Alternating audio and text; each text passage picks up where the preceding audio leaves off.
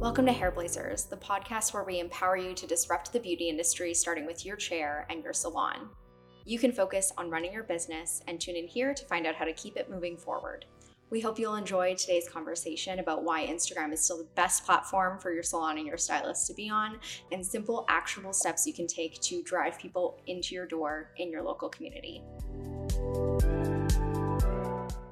I'm Roberto Sinopoli, owner of Verde Salon and the Aveda Institute Winnipeg. I'm Naomi Breen. I'm the marketing manager for the Verde Salon Group and for the Aveda Institute Winnipeg. And today we're joined by a very special guest.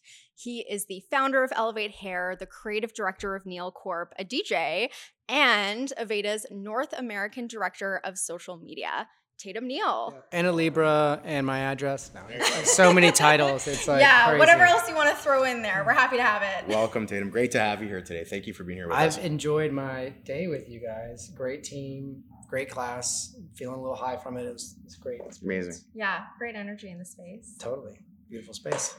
Thanks for being here. Yeah. So I really wanted to start out talking a little bit more about you and your journey in the industry, because You've had, as we can tell from your list of titles, you have a lot of different things that are kind of in your wheelhouse. So I'd love to hear how you got started. So I sort of was born into the industry. So my family has been operating distribution business since the 40s.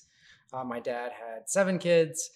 We all did our own things. I think all of us went to college. Yeah. I went to college too. I went to the University of North Carolina at Chapel Hill, got a degree in environmental policy, and then came back home after school, did like a little mini internship with the local EPA in North Carolina, came home and was working with salons on education on how to be more energy efficient, eco-friendly. This was like back in the early 2000s. And in doing so, I just was around a lot of hairdressers. And in college, I'd never had that experience of paying for a haircut. So eventually I got tired of paying money for cheap haircuts when I could have been using that on beer. And so I just shaved my head, and that was a much better college haircut for me. But when I got home, I could like get my hair done, and then I was coloring it like crazy stuff. So I'm walking in the salons with like purple mohawks and wild stuff. And they're like, no, you maybe should be a hairdresser with this whole vibe. This is giving us hairstylist energy. 1,000,000%. I get it. And so I kind of knew I had like maybe a little bit of a hair inclination. I cut my girlfriend's hair in college. Thank God I knew a little enough to like make sure her hair was wet, because I just got a straight razor from the drugstore, and like gave her a bob, but I couldn't graduate her layer. So we went to her salon and went to her hairstylist to kind of like sort the back out, and her hairdresser was the owner and offered me a job as an intern, and I was maybe going to get my license and all this thing. And I'm like, well, no. Carolina's way too hard for that. I can't do both. But I kind of like kept that to myself, because my mom was like, oh, I don't like you in the industry. My dad was like, you need to do hair. And so it was like this little dark secret, like maybe I could do hair. So I'm imagining that hairdressing is like small town America behind the chair, and I'm seeing it now like more like a type of art. And my mantra, because I minored in fine art in school, was like, if I could create social change through art, music, and fashion, like that would be it. Like, how could I do that? And so there was this kind of moment where I was like, okay, I could actually go get this license, and that'd be like my side hustle. I was super naive about what it would take to be a hairdresser. Yeah. But it seems like these opportunities kept coming up for you. It kept being like the world was like, you should do hair. It kept bringing you back. You should do hair, yeah. And then I did really well in school. I ended up working for Frederick Facay in New York afterwards. And then I did most of my time as a hairdresser at Nick Arrojo's salon, Arrojo Studio. And I spent about almost 10 years there.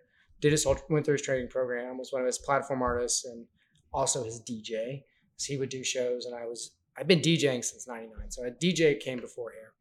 And so I had this whole like world of like going to hair shows, DJing, New York.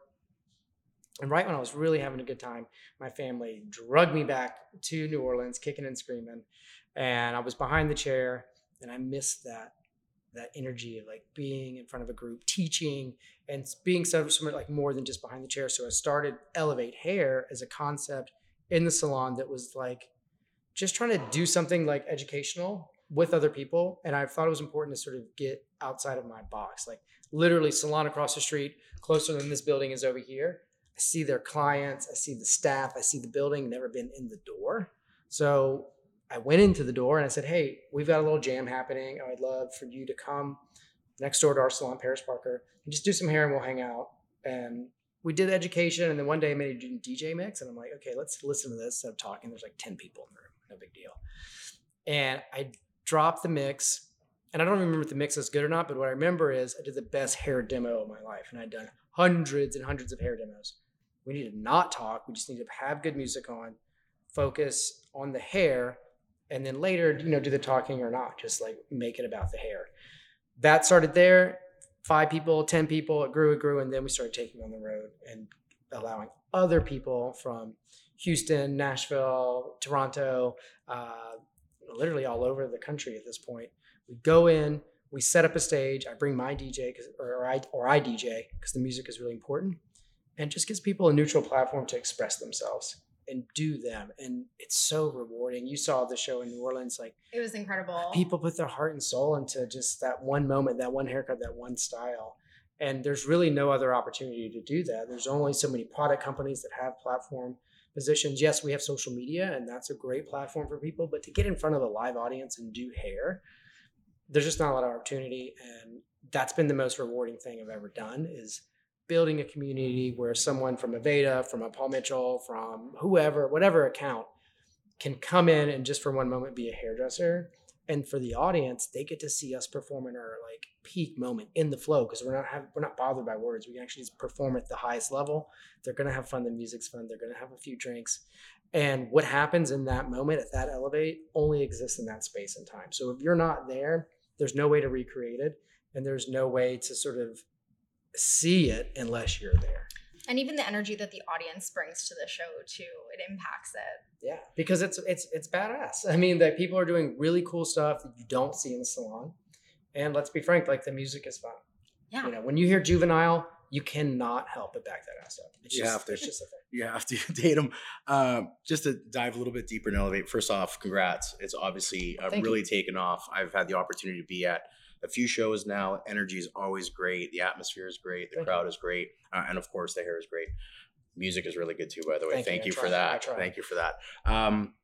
Tell us what, you know, at this point in time now, your brand is, you know, it's really built itself. It has a following. What impact do you believe that Elevate has had on our industry? For the show, I hear two things. One, people are so grateful for the opportunity just to be on the stage, have the platform. No one else offers them that. No one. And the other thing I hear is that people are like, this community needed this. There's something about just the nature of salons, brands, competition. We fragment ourselves. And deep down inside, we don't crave that. We crave unity. And how I think about it is this. If we, as a hair community, an international, global hair community, could somehow form a community cohesively and be together, we could share any message we wanted with the entire world in 6 to 8 weeks. Because everyone gets their hair done. Everyone gets their hair done. There's not a lawyer, a doctor, a school teacher, that literally a politician, business person that has that power. We do, because literally everyone in the world gets their hair done. So the idea is there and it's tangible. We just have to figure out how to bring the community together. And so on a micro level, Winnipeg needs a community event. You know, Denver, San Francisco, New York, we all need these community events to get together and just kind of drop everything and let's just be artists tonight. And then we can go back to being in competition tomorrow, because that's the reality of it. But people really crave that. And those two things I wasn't really expecting. Yeah, even you going to that salon across the street, that's a boundary that a lot of people don't ever cross. And I think that's such a powerful thing, because stylists are building these really deep relationships and connections, especially when somebody's been coming back to see you even a few times, but yeah, you know, people come back to see their stylist for up to like their entire life. Like, that is such a powerful relationship to foster. So Tatum, obviously social media is a big component of Elevate and also a big component of everything you do. And just life. Today, because we're people alive in 2023. Sure. Exactly. But you really witnessed the transition of the industry to, like, from pre-social media to today, where social media plays such an integral role in success. So yeah, I'd love to hear a little bit about your experience of working behind the chair kind of during that shift. So actually, Nick Arrojo was the first one to kind of really get me plugged into it. He was working with a social media branding company. This is when Facebook was really the dominant force, and Instagram had just kind of come out. And so I was very progressive in acknowledging that very early on. And then when we started Elevate, actually, Garrison, my brother, was like, hey, we got to have an Instagram page for this. And somehow Elevate Hair was available. And so he was like, he started the page and put some hair on there. And he's like, you got to like feed this thing. I'm like, okay, cool. And so I started feeding it. I'm really good friends with Gerard and Randy and the crew from Hairbrained. And they were already doing social media in a big way, and they mentored me in a lot of ways. Like, you know, if I forgot to tag an artist or just something, they would hit me up, hey, you forgot to tag this artist. Oh, and then I would go run and tag the artist. And so I just kind of was watching what they were doing, but I was really paying attention to my own insights and analytics. Did this photo did well? Like, I like a lot more stuff than we feature on the page. Sometimes I would feature an updo maybe that I thought was really cool, and it would do terrible. Like, people did not like it. And so even though I liked it, I had to go, okay, well, it's not doing as well as this mullet, so let me just lean into the mullet. And in doing that, it really helped me understand that it's not about me, it's about them, it's about the audience. What does the audience want? And then from that, I was able to kind of like figure out things were going to be cool, like calling out that bullets were going to be a thing. Like, I feel like I did that forever ago, like 7 years ago. Nailed it. And it is, you know? And so like, and it wasn't that I'm like some genius. It's like, I'm just seeing in real time what's happening with the likes. So just paying attention to the audience, obviously having an eye and appreciating it, you know, I got to work with Antoinette Bienders a lot, the director, was the creative director of Aveda and still like the goddess of Aveda, you know, working with her, seeing her refined eye, understanding fashion, working with Nick and seeing his kind of like way he handles shows and aesthetics, and then just being plugged into the broader world of hair. It really helped me see what was good and what was maybe not good. And then just getting the immediate feedback of the like really helped curate the page. And then leaning into the community. And we were able to grow that page from 0 to over 200,000 followers. And I think we'd be at 300,000 today if Instagram didn't change the algorithm back last year in January, where they pivoted immediately to Reels and sort of did whatever. Yeah, and I think that's something, you know, it's great that you mentioned that. I think that's an excuse a lot of people fall back on. The algorithm's not working for them. It's changed. And it's just a matter, I'm sure you're going to agree, it's just a matter of adapting to it. It is what it is. You're not going to change it. Adapt to it. Figure it out, because there's a way to definitely get your message across and your brand across on social, regardless. You know, technology always changes, and people hate change, and people are afraid of technology that changes whatever it is about them. And so I think that anytime there's a new piece of technology, we have this instinct like, oh, well, I'm fine. I got here doing what I'm doing. Why am I going to change?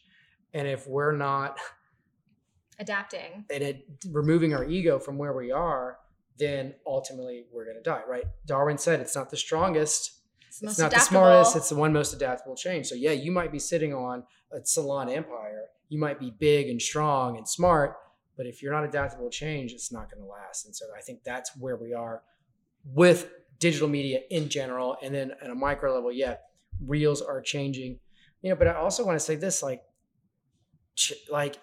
what does it matter if I live in New Orleans, right? So if someone in Paris, France likes my stuff, comments on my stuff, what is that doing to my wallet? Zero. No one yet, maybe one day, no one yet has booked a flight from Paris to New Orleans and got a haircut with me ever, right? So these vanity metrics, the likes that we get used to, that's what we're actually searching for. That's very vapid. It's completely shallow. That doesn't pay your bills. You'd be better off, instead of having 300,000 followers, having 300 followers that are actually your clients or people in your community that can like walk in the door and get a service with you. So if you're feeling a kind of way about the algorithm engagement and stuff like that, just change your mindset. Like, how are you talking to your clients? How are you activating your clients, friends, and family to come into your space? You know, people are like, how do I get new followers? How do I get new followers? And every time I say, you want to pick up 30 followers this week? It's going to blow your mind out there. You want to pick up 30 followers this week? Ask your clients to follow you. And everyone's like, oh, right. Yeah. They're like in my chair for an hour. They've got social media. I've got social media, but I'm not I'm not connecting the dots. Like, social media is out there. It's actually just a way to be social with people who you interact with. You know, you used to pick up the phone, now you send a DM. It's the same thing. It's just technology. And once you realize that it's just social and media, and if you lean into the social, then you'll have success. Then you're going to have success. You know, you just talked about that example where, you know, here's a way to get more followers. And if people are asking that question, it means they're probably somewhat interested or engaged or want to learn more. But we definitely see, we talk about this a lot, we definitely see some resistance from stylists that don't want to engage in social or don't believe social is the way to go, or whatever the reason is for not doing it. That's a huge missed opportunity. Sure. You know, that's pretty black and white.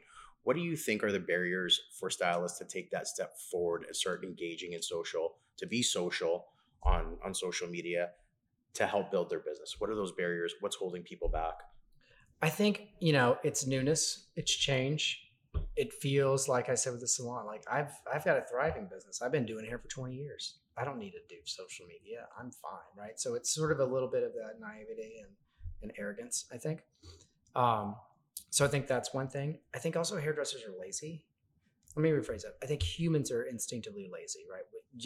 We stick to what's comfortable. We stick to what's comfortable, and just like, so there's a little bit of this sort of like ingrained laziness in humans, coupled with hairdressers are just kind of like in their own head. They're like hyper creatives. And so like doing something that's outside of their comfort zone, that means extra work. You know, oh, well, I've got clients coming in, but they don't want to be on Instagram, right? So the idea of like finding a new client or finding a model, bringing them in to get that content, that seems like a bridge too far. I feel like as owners and managers, in a positive way, you kind of have to push us to do the things that are right for us in a way that's not going to, you know, make us feel too negative about you. I relate it to going to the gym. I don't want to go to the gym in the morning. If I've got a trainer, I'm probably pissed at the gym because he's pushing me really hard, but I feel incredible when I leave about myself and about what I did. An hour ago, I had a different story to tell, right? So it's just in our nature not to want to do those things. And sometimes we need to be pushed in that direction. If you don't have someone to push you and you think maybe this conversation is resonating with you, look at it as a form of creative expression. We did a social media class today. Your staff was in here like Steven Spielberg filming bottles of shampoo and like staging things in themselves.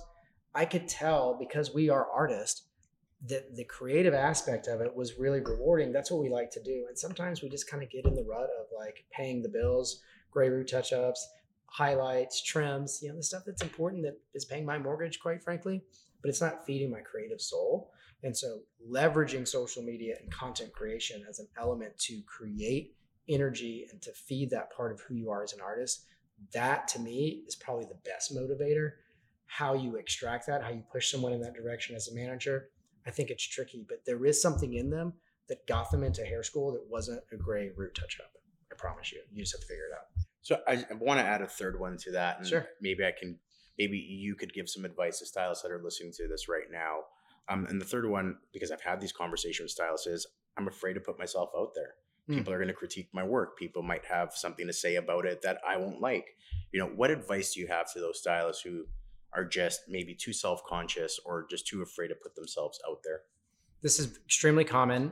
And, you know, there's a part of it is perfection paralysis. And I suffer from that as well, where it's like, oh, it's not good enough. You want it to be perfect. In a way, it's like a form of your art.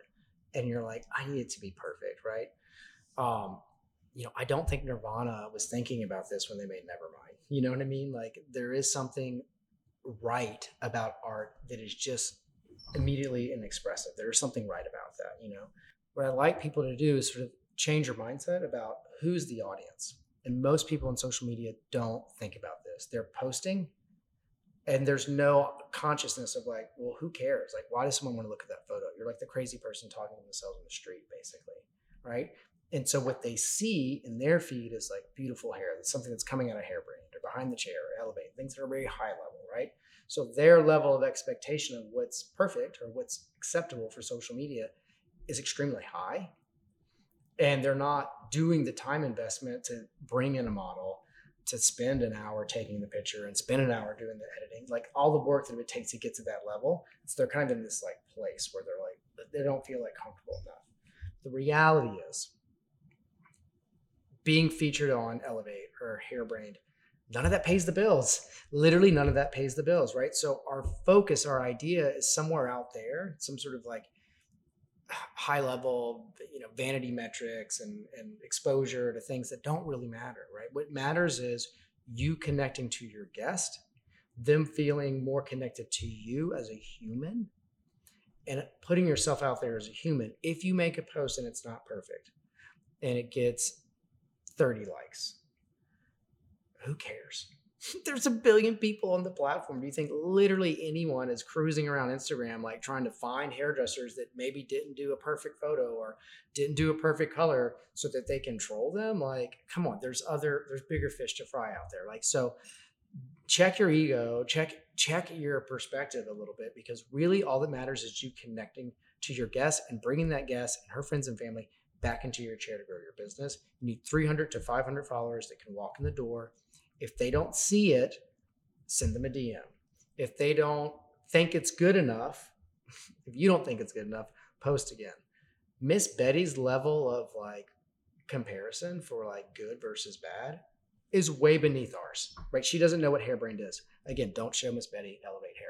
Like, they don't know what that is. They know you, and they know their friends and family they follow on social media. So like, no matter what you do, it's going to be all right. Worst case scenario, they don't see it or they cruise past it. The content that's really going to get you a lot of traction are the pictures of you, the client duo, which everyone do this, you and your client in front of the salon. Those are the photos that are going to pop off. And if you're listening right now, think about your page right now. You're posting all this hair stuff, and then every once in a while you post an anniversary pic of you and your significant other, right? That photo does the best. Why? Because it's you. They want to see you out there. No one else that they're following is posting other people anyway. They're posting themselves, right? And I'm not saying you have to go and do a song and dance. That's not what I'm saying. But like, there needs to be some element in your social media that resonates with your clients, that speaks to who you are, because that's why they're in the door. Like, as a hair cutter, like, I focus all my time and energy on the back of the head. Graduation has to be perfect, right? And I'll spend like hours in my whole life. 80% of my time is focused on making the back of the head perfect. And the client literally sees it once for about 5 seconds every 6 to 8 weeks. And it's the thing I care about the most. So like, what does it actually matter? What does the client really want? They want to connect with you. Focus your energy there, and you'll not only find more rewards, you'll find that it's less intimidating. There's less anxiety, and it's easier to create in that space versus, oh, it's got to be perfect and I have to get featured in a magazine. Good luck. And if 30 of your guests like your photo, like, that's a win. Crushed. You did a great job. 30 people who actually come and sit in your chair, or could come and sit in your chair, are enjoying your content. They're getting value out of it. 100%. So one thing that I wanted to ask is, what is the biggest missed opportunity for salons on social media versus stylists? I think salons need to start looking at social media handles like they did emails and phone numbers. You know, like, this is another way to connect to your audience, to your clientele. You used to do, like, salon owners used to do these direct mail campaigns, right? And you would maybe, if you had a list, good for you. If you didn't, you'd buy a list, could cost you $1,000+ plus. You would create some art, do a photo shoot, that costs money, or maybe you bought some art, you had to pay someone to put it on a postcard. Then you had the list, thousands of dollars. You did the whole production and got it on the postcard, thousands of dollars. Then you had to add the postage, thousands of dollars. And the ROI on that, if you had 10% return, if those cards, 10% of them came back into your salon, you which would be an incredible ROI. Oh my God. Like, you should write a book. Yeah. You should write a book if that's what you got, right? So think about all the money that cost, and you can straight up just send a DM for free. You can take a picture of something or someone, throw some text in the app, just go into stories, throw some text on it, save the photo, post it on your feed. And then if Miss Betty doesn't see it, guess what you can do? Just send her a DM. I think we need to look at our clientele and capture that data, and in respect to where they're at. Some people are going to be more natively on Facebook.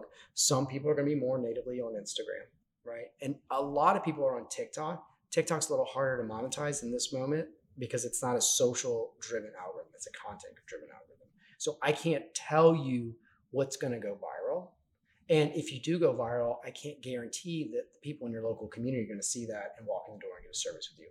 I can do that with Facebook and Instagram, and I can do that with Google and YouTube. So I would try to capture data, perspective of where those people live in the digital space, And then I would just systematize it every day. 10 of my top 100 on Facebook, I'm checking their pages, liking their content. Congratulations, your son graduated from high school. Normal, social, human stuff. Normal stuff, right? The next day, it's another 10. You cycle through those top 100. For Instagram, the same thing. Cycle through. That would be my one thing. And my secondary thing would be pay attention. We're so quick to give the keys to the car to the front desk person, and there's no way in hell you would let them design your logo, lay out your salon, but what's effectively the face of your business to an entire generation, you're just giving it to chance. You want to know if your staff is engaging with your team. Here's how you spot check anyone. Go to their discovery page and look at it and take some screenshots. If what you see on their discovery page as a manager isn't your client's hair related or community related thing, and it could be the yoga studio next door, like if it's like dog videos or, you know, things that just aren't helping you develop network pathways with the communities that matter to drive people in your door, say, hey, I love dog videos too, and I do love dog videos, but when you're on the work page, I need for you to really focus on your list of people to connect with or people that are impacting this community. On your private page, dog video all day, and please send me those dog videos on my private page because I love them too, just not on the salon page. And you can change your discovery in really quick. Like you can just do a couple searches, go like some things that are in the community that are hair related, and all of a sudden your discovery page changes. But a big problem I see is that these owners think that the front desk person is going to fix it and handle it for them, and that's like the biggest mistake you can make. Advice for the salon owner who doesn't have someone in place to do that per se, and working behind the chair, you know, I hear a lot, I don't have time for it. Don't have time for social. Love to do it, but I just don't have time. Or advice, don't have a budget. And that's understandable. You know, that's business. Advice for those people. How do they manage it? Where do you get started? How realistic is it for them? I think first of all, do a reality check, go into your phone settings, and you can look and see how much time you're spending. Look at your screen time. Look at your screen time and look at your battery time too. It'll show you how much time you're at. Your screen time is like what's pulling, right? I promise you that Facebook or Instagram is going to be at the top. Or TikTok. I promise you. So the idea that you're not on there is not true. Reality is when you get done with work, the idea of writing a caption or like the stuff, like we're exhausted. Speaking all day, we run out of words, literally we run out of words. The brain can only process so much a day, right? So I recommend using the app's drafts, and now they just came out with a scheduling feature, so you can schedule in-app, which I recommend versus third-party. So one day a week, you're just kind of, and this is for hairdressers or owners, but for owners, as you asked, collect photos. Here's my team working, right? Here's me working. Here's client duo, me and Miss Betty, right? Here's all the stuff I take all week, and then on Sunday, if that's your day off, plug in for 30 minutes. And then build out post for the week. And you can save that in draft. Okay, here's what we're going to do for Monday. Here's what we're going to do for Tuesday, so on and so forth. If you're still feeling like you've got some energy that afterwards, go ahead and invest a little bit of time into your captions. Real quick, tag the people you tag. Doesn't have to be a lot. Most people don't read your captions anyway. But just say something in case they do. You don't have to be Shakespeare. Just say something, right? You do that once a week. You build out your drafts or you build out your schedule. And then the other part, because content is not as good as engagement. Engagement is always better than content. You get home, you're exhausted, but you want to cruise Instagram because that's what we like to do. Well, then before you start cruising, you open up your drafts, you hit share. All the tags, all the captions, all the things are there. And then you can hang out and be on Instagram, and that's double wins. One, you got your piece of content out there. Two, when someone likes or engages with your content, you're there to reciprocate. You don't want to post and ghost. Right? Because when someone waves to you in the street and you ghost them, pretty rude. And essentially the algorithm works within those same social parameters. So if someone's engaging with you and you're not reciprocating, Instagram's just going to show them other people's stuff that will engage with them, and you're going to lose that eye. So be efficient with your time. Recognize that you're already on Instagram or TikTok or Facebook, whatever the platform is, and then just be more efficient about it. And if you're really more Facebook than you are Instagram, well, then just lean into Facebook.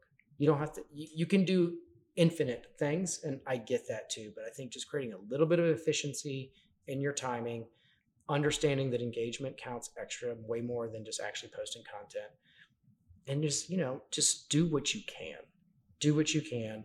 And then if you start to get the rewards, maybe then you can start to budget for someone to do more of this, or you can start to incentivize your staff to create more content so you're not the only one making that content. So if you could get every stylist on any platform, because obviously there's many, many to choose from. And it keeps growing. Yes. And it keeps growing. Exactly. There's more being introduced all the time. What platform do you think has the best impact for them?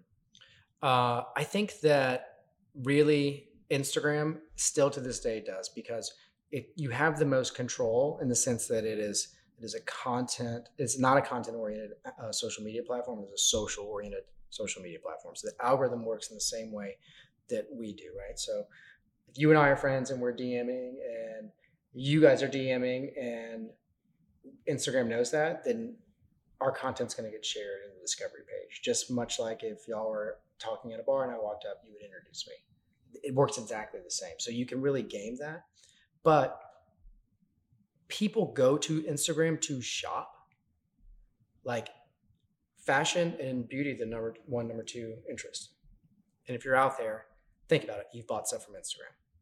So people are literally going to Instagram to buy your services. That's where they go. They don't go to your website. If they do hear about you, or they maybe see you on Google, the first thing they do is go to your Instagram to see what's the vibe. Do I want to go there? So many people don't even list the city that they're in their bio. It's like people literally, I've heard people complain that they can't find a hairdresser in their community. They see great hair, but they don't know where they're at, and they have a limited time because they've got a kid to find them. There are people out there that are frustrated. They see great hair, they don't know where to get it. And hairdressers are doing a poor job of getting themselves out there and making it easy for people to shop, right? So Instagram is basically a shopping page. There's no other space where you can really curate your image. Even like Facebook, like you can't really show yourself in the same visual way that Instagram is. It's a photo sharing app. So it just works for people who are visual artists. It doesn't matter if you're a tattoo artist, hairdresser, baker, landscape architect. Like this app is for you, and you have so much robust control. And the cool thing about it is, once you start creating the content, you know who's really thirsty for content? Google. Google's really thirsty for content. So not only do you make sure your Google things are updated, but like posting on Google, that helps, right? So you can use the content you generate to not only post on Google, but also on Facebook and also on TikTok. And so you master that sort of platform, and you get into the behaviors of content creation, and that content can be shared anywhere. So many other places. And if Instagram goes away, people are still going to want to look at stuff on their phones. So that behavior, that skill set doesn't actually go away. You just move it to another platform. So if I had to say anything, I think Instagram, just because it does all the behaviors, it scratches all the itches. And as an artist, it's fun. It can be fun. And it can be very stimulative to you as an artist. So that's why I think Instagram today in March of 2023 is the platform for you. Well, and especially for service providers, it's definitely more geographically sensitive than something like TikTok or YouTube, for example. Correct. Yeah. And which is just big, right? So I think that's really right. And we looked at some of the, searching places, what's around me. Like it's so easy to plug in and get rewards. People just, they think social media is out there. They don't think about it as social and media. Media is changing, right? It used to be newspaper, then it was radio, then it was TV. Now it's the internet. Tomorrow it'll be holograms. That's ever changing. Social interaction has been the same since we were in the cave as it is today. So lean into that and you'll find more success. Awesome. Tatum, we could keep going here for sure, but I would love to go into like a second interview maybe down the road if you're up to it. 100%. That'd be great, because I think we could dive really deep into all these platforms. Would love to get more of your perspective on it. Please tell our audience, where can they find you? Where are you located? Yeah. You can find me on all social media platforms as @TatumNeill. Last name is spelled Neill, so a little different. And you can also find Elevate Hair pretty much everywhere. So Elevate Hair, the website, we make tools now. We have shows. Go to our Instagram page. We also have a TikTok. We also have a YouTube. So like we're everywhere. Tatum Neill, Elevate Hair. I'm easy to find. And I'm just a DM away. If you've got questions about social media or you want to try to get some sort of Elevate Hair activation, just hit me up. I'd love to talk to you about it, and I'd love to try to work something out, come to your town and do something fun. Well, speaking of shows, I was going to ask, when can we expect Elevate to come to Winnipeg? I don't know. I need to see some venues, and it needs to be a lot warmer. There you go. We'll figure that out. We'll see you in July. Yeah. Perfect. Okay. Thank you so much, Tatum. Thank you. Appreciate you being here. Thanks so much. Thank you. Thank you for listening. You can find all of Tatum's details in the show notes, and we hope you'll leave us a review, share with your team, and tune in next time.